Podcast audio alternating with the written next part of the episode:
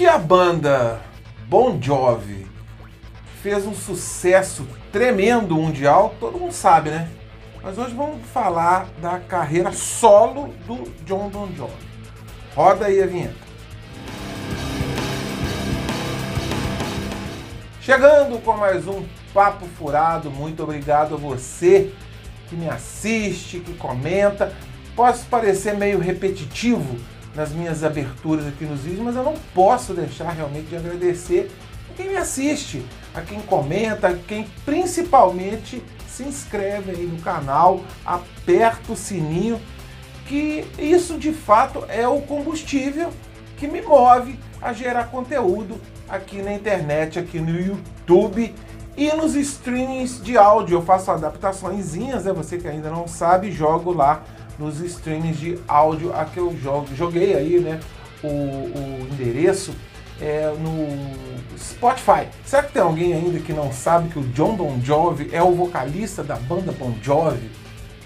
É, é, nunca é demais lembrar isso, né? Eu lembro que lá no início dos anos 80, um cara me perguntou como é que chamava o vocalista da banda do Ozzy Osbourne. É, cara, é verdade, cara. Então, às vezes, as pessoas não sabem, né? Tem alguém aí que não sabe neste planeta que o Bon Jovi, banda liderada pelo vocalista John Bon Jovi, fez também dois discos solos que eu considero muito bons. Eles são até meio, eu acho que injustiçados, né?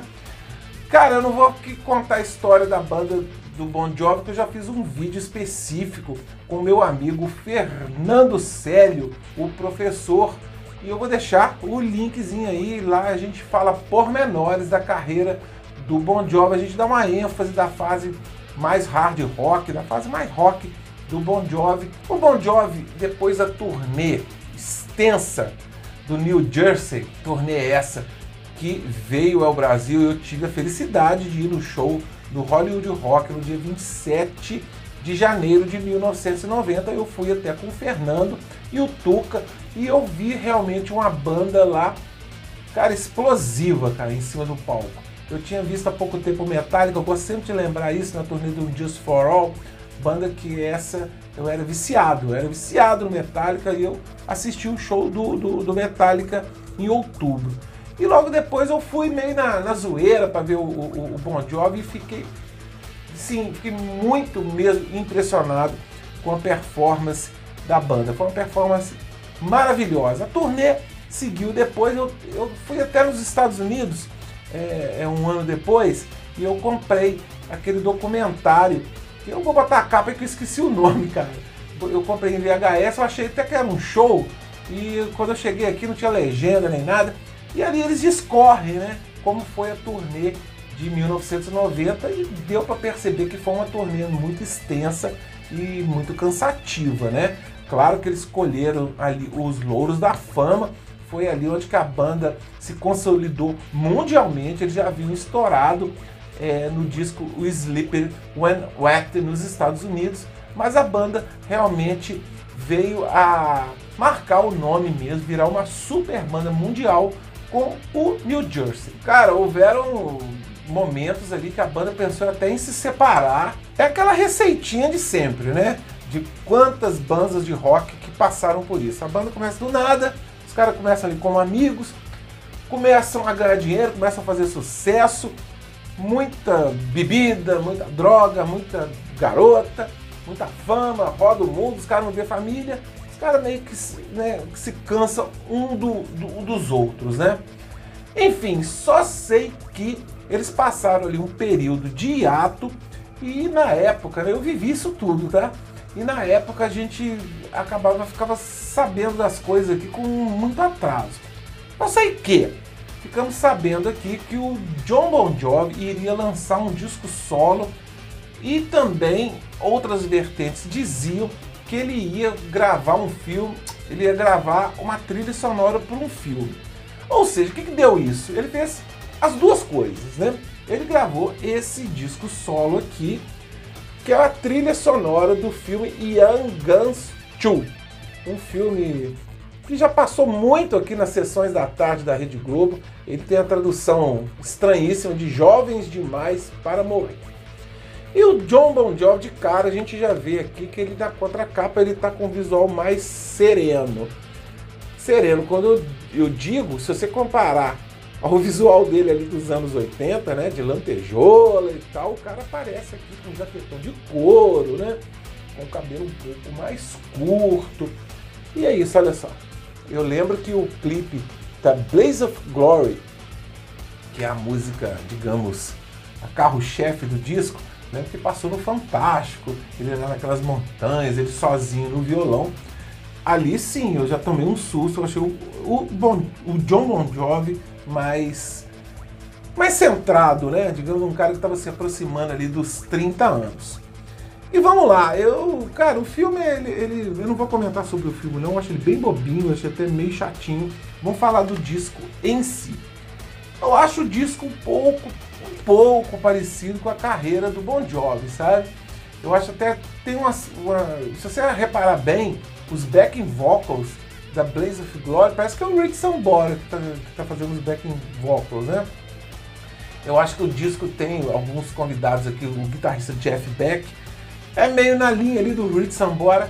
Enfim, acho o disco parecido com a carreira solo do Bon Jovi. Aqui ele também já começa a flertar um pouco com a country music. Ele já havia feito isso na Wonder Dead or Alive e teve um resultado bem legal, né? Comercialmente até falando. Enfim, o disco é bom pra caramba, começa com um rock and roll bacana que é Billy Get Your Guns e depois tem uma balada muito bonita com um pezinho no country que é a Miracle. Depois tem a Blaze of Glory uma música muito bonita aqui, a Santa Fé, também tem aquele pezinho no country. O disco tem essa, essa levada. Vou dar aquela colada aqui, tá? Vocês me desculpem que eu vou botar o óculos, eu sei que ele brilha, né? Mas vamos lá, só para eu não errar. Depois tem Justice in the Barrel, que é um rock and roll também maneiro, cara, muito bom. Never Say Die, até né, só a letra o título da música é homônima do, do, Black Sabbath, mas não tem nada a ver, mas é um rock maneira. You Really Got Me Now, cara, sabe? Parece aquelas músicas do, do, do de faroeste, né? Bacana demais. Bang a Drum também parece muito aquela pegada do New Jersey. E tem a Die and Much of a Live, que tem a participação nada mais, nada menos do Elton John. Ou seja, o disco não teve turnê, né? Mas posteriormente, quando a banda voltou ali em 92 no Keep the Faith, o Bon Jovi deu aquela repaginada, né? O John deu aquela repaginada no visual, ele cortou o cabelo.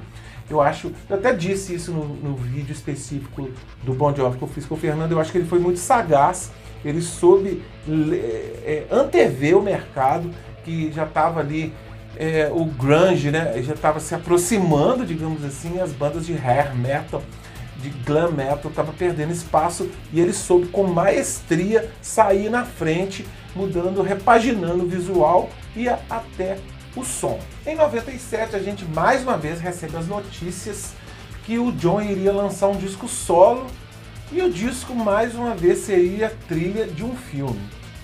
Só que esse filme tem uma particularidade.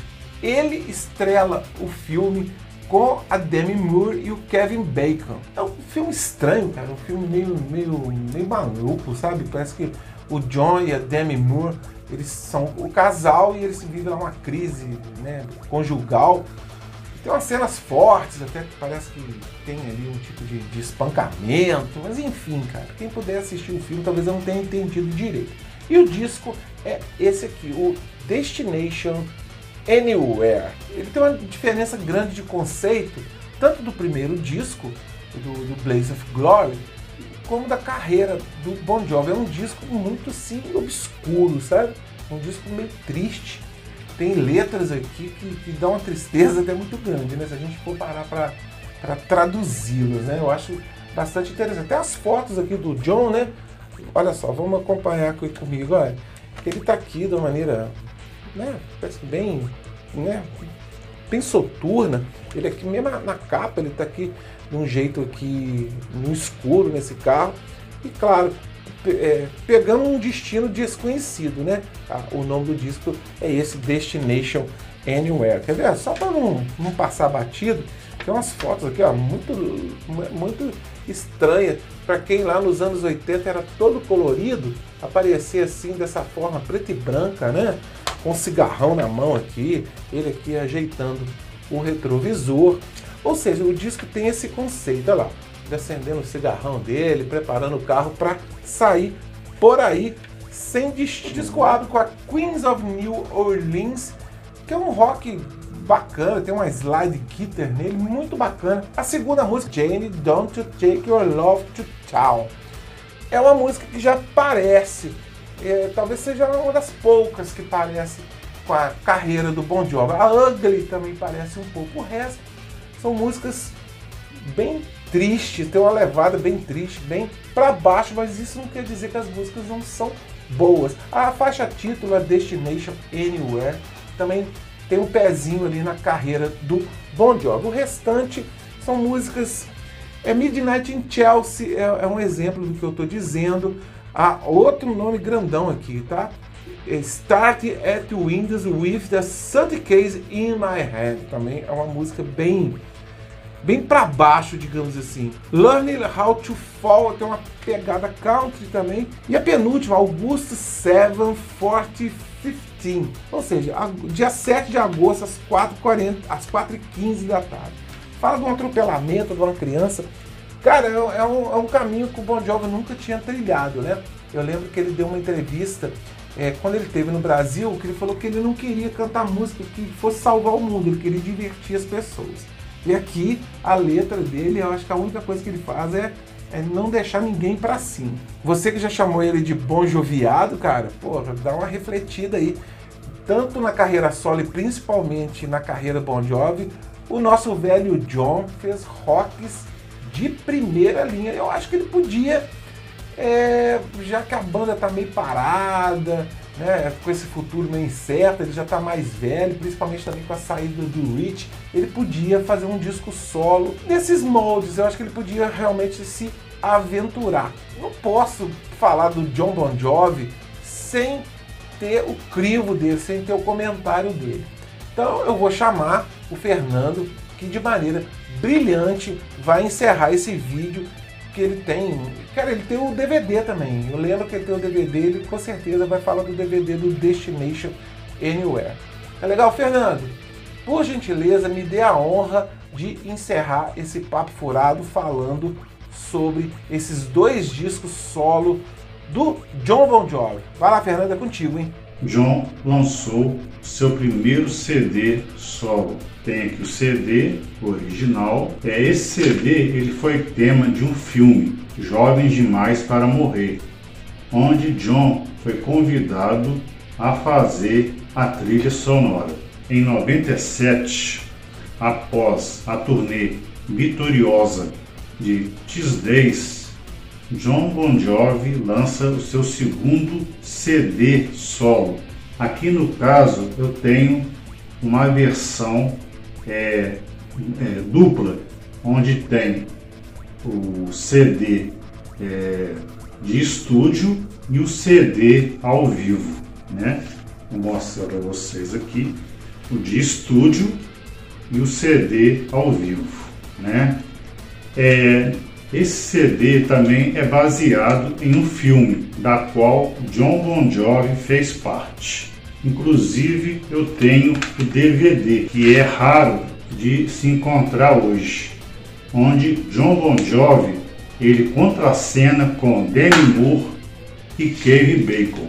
É um filme basicamente musical que fala da sua relação é, dentro de um casamento em crise com a atriz Demi Moore.